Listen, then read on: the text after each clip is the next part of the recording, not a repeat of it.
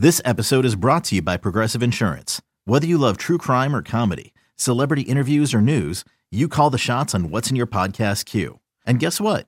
Now you can call them on your auto insurance too with the Name Your Price tool from Progressive. It works just the way it sounds. You tell Progressive how much you want to pay for car insurance, and they'll show you coverage options that fit your budget. Get your quote today at progressive.com to join the over 28 million drivers who trust Progressive. Progressive Casualty Insurance Company and Affiliates. Price and coverage match limited by state law. You could spend the weekend doing the same old whatever, or you could conquer the weekend in the all-new Hyundai Santa Fe. Visit HyundaiUSA.com for more details. Hyundai, there's joy in every journey. Cheeseheads. Cheeseheads. Get on your feet. It's Curd and Long. Hosted by Sparky Fifer and Ryan Horvath. Next one. Now they got the Packers in third. Some places have the Packers in last. They have the Packers in third. Over or under seven and a half for the Green Bay Packers. And you can put me down for over on this one. Go. Seven and a half. I got him over at this point because for the pretty much, I think this defense will not be worse than last year. And maybe it's a pipe dream at this point, number one. Uh, and number two, I think Jordan Love's going to be better than people are, are anticipating going into this season. I think LaFleur's finally going to get to run the offense that he wants with Jones and A.J. Dillon. Uh, and again, like you said, they're going to have to add some help here through this draft. And hopefully, uh, whoever they draft can can get on board quickly with what they're trying to do on offense uh, and, and not be, you know, not knowing where they're supposed to be on offense like happened to Aaron Rodgers. Uh, but from that perspective, I say over seven and a half for the Packers. What about you? I am overly optimistic, just both about the Packers and about Jordan Love. Sorry, my dog is going crazy right now. That's all right. Me. Hey, Tassa, come on. Hey, lay down. Lay down. That's all right. Go that. ahead. No, I.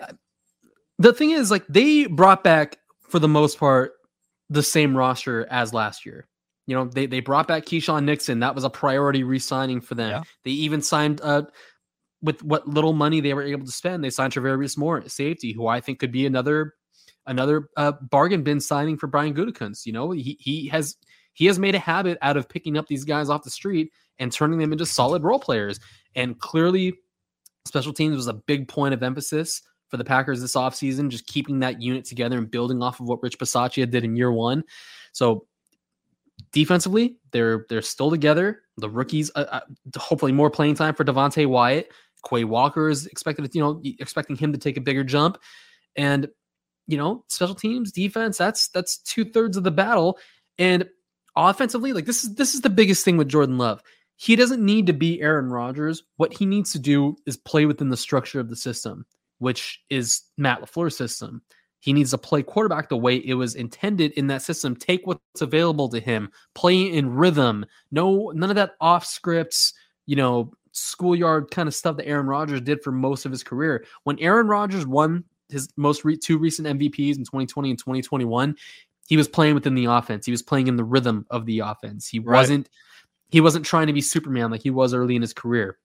When Matt LaFleur got to the Packers, the big thing about his offense is it's meant to prolong careers, make life easier for the quarterback. I feel like you know, and this goes back to kind of what you were talking about earlier about how Matt LaFleur feels about the whole Aaron Rodgers thing. I think he's elated to an extent because Jordan Love will be a guy that he can mold from scratch or has been molded sure. from scratch to play within his offense, to play his style. So I think they could actually be about as good as they were last year, if not better.